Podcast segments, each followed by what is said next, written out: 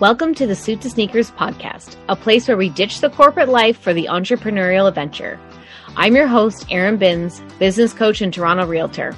I'm a straight shooter with a big dose of kindness, and I can't wait for you to write your next chapter. Together, we will discover what you really want, how to go for it, and to get through those ups and downs of being your own boss. There will be real conversations on how to build your dream business, how to take those scary risks, and how to exceed your clients' expectations all the while building a serious kick ass business without taking yourself too seriously. Oh, and there will be a dash of motherhood tidbits in there because let me tell you, the juggle is real. Let's hang up that blazer and put on your favorite pair of sneakers instead of wearing those shoes you know don't fit anymore. Hi, everyone, and welcome back to the podcast. I hope you are enjoying an amazing summer. I know so many of us are really going to be actually enjoying their summer because it has been so long since we've been able to see friends, to connect with others. And I just hope that you do something really, really fun. And today I also wanted to talk about what does it mean for business, for your business this summer? Oftentimes in the summer, we can really take our foot off the gas. And I actually think you should take time off. So don't get me wrong in this situation but it's sort of like all of a sudden September's going to come and you're going to think to yourself, okay, I got to I'm I'm stopped halfway on the hill and I got to start this bike that I'm riding from the middle of the hill as opposed to gaining that momentum from coming down a hill, going up a hill, going down a hill and up a hill. So I want you to imagine. I actually did this training with um, my mastermind clients yesterday, and I thought, let's let's make this into a podcast because it was really really great. And i want you to really think they got a lot out of it and i want you to think of it as okay it's august 31st you're at your favorite beach.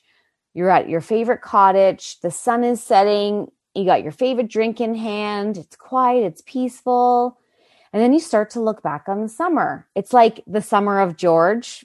For those of you millennials this is a, a seinfeld um, analogy. But basically like let's have it the summer of Erin or the summer of whoever. Like let's have a great summer.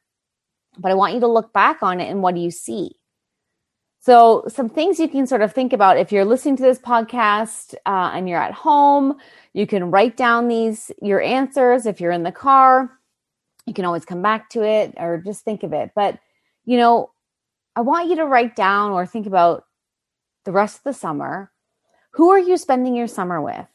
You know, maybe there's some friends that you haven't seen. Obviously, actually, there's probably friends that you haven't seen in a really long time.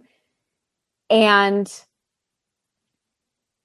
how can you make it fun? Like, could you guys do something different? Go to a fun new patio that none of you have ever been to? Um, maybe like bring them some flowers, like to make it extra special. Like, how can you enhance your interactions with people?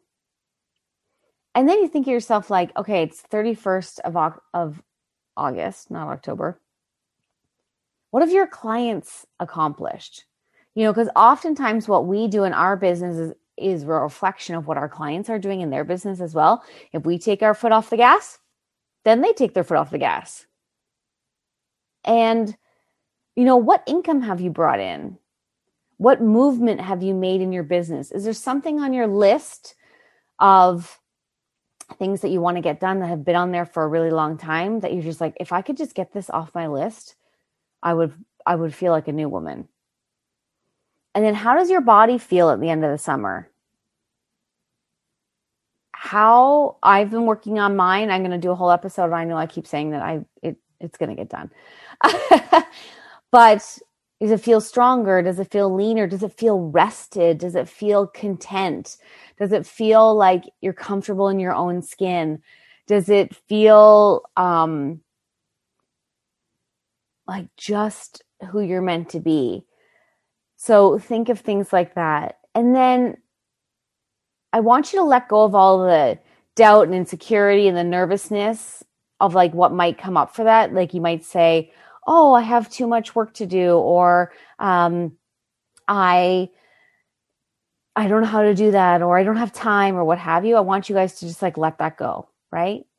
And then what's the next the you know people use this sort of word this glow up i don't really love the glow up but like what's the next version of yourself that's more bright and more fun what do you want to take to the next level what kind of clothes are you wearing what systems have you put in place for your business and like how has your self-care taken it to the next level i've talked about this a lot where i think before i used to talk about self-care a lot but i don't know that i that I actually implemented it and really like felt it and really like went for my daily walk and all that kind of stuff.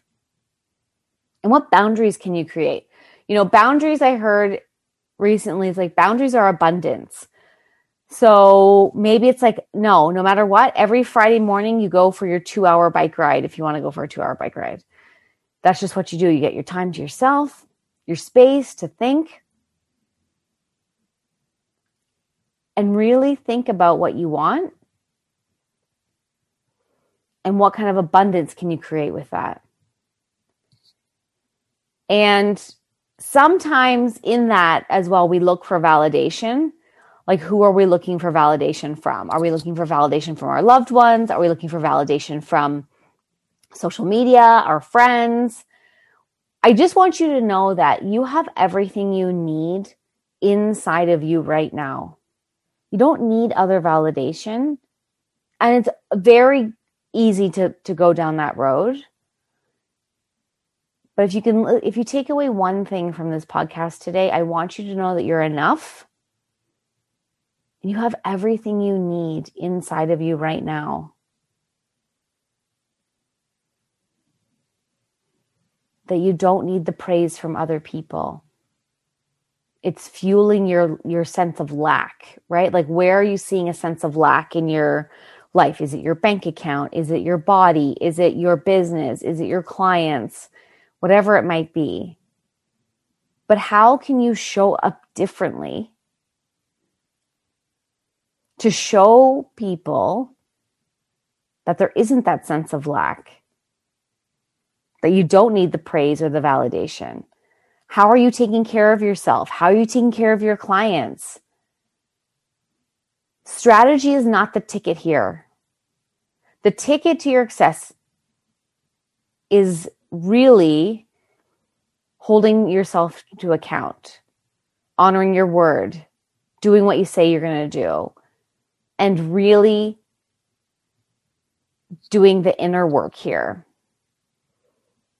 And if all this like if all the doubt and the self criticism, if it wasn't there, if you knew it would 100% work, what would you do? If you knew you wouldn't fail, what would you do? And listen, it's normal to look for validation, right? Like it starts when we're kids. We want to know. Excuse me. I'm going to redo that. So listen, it's normal to look for validation.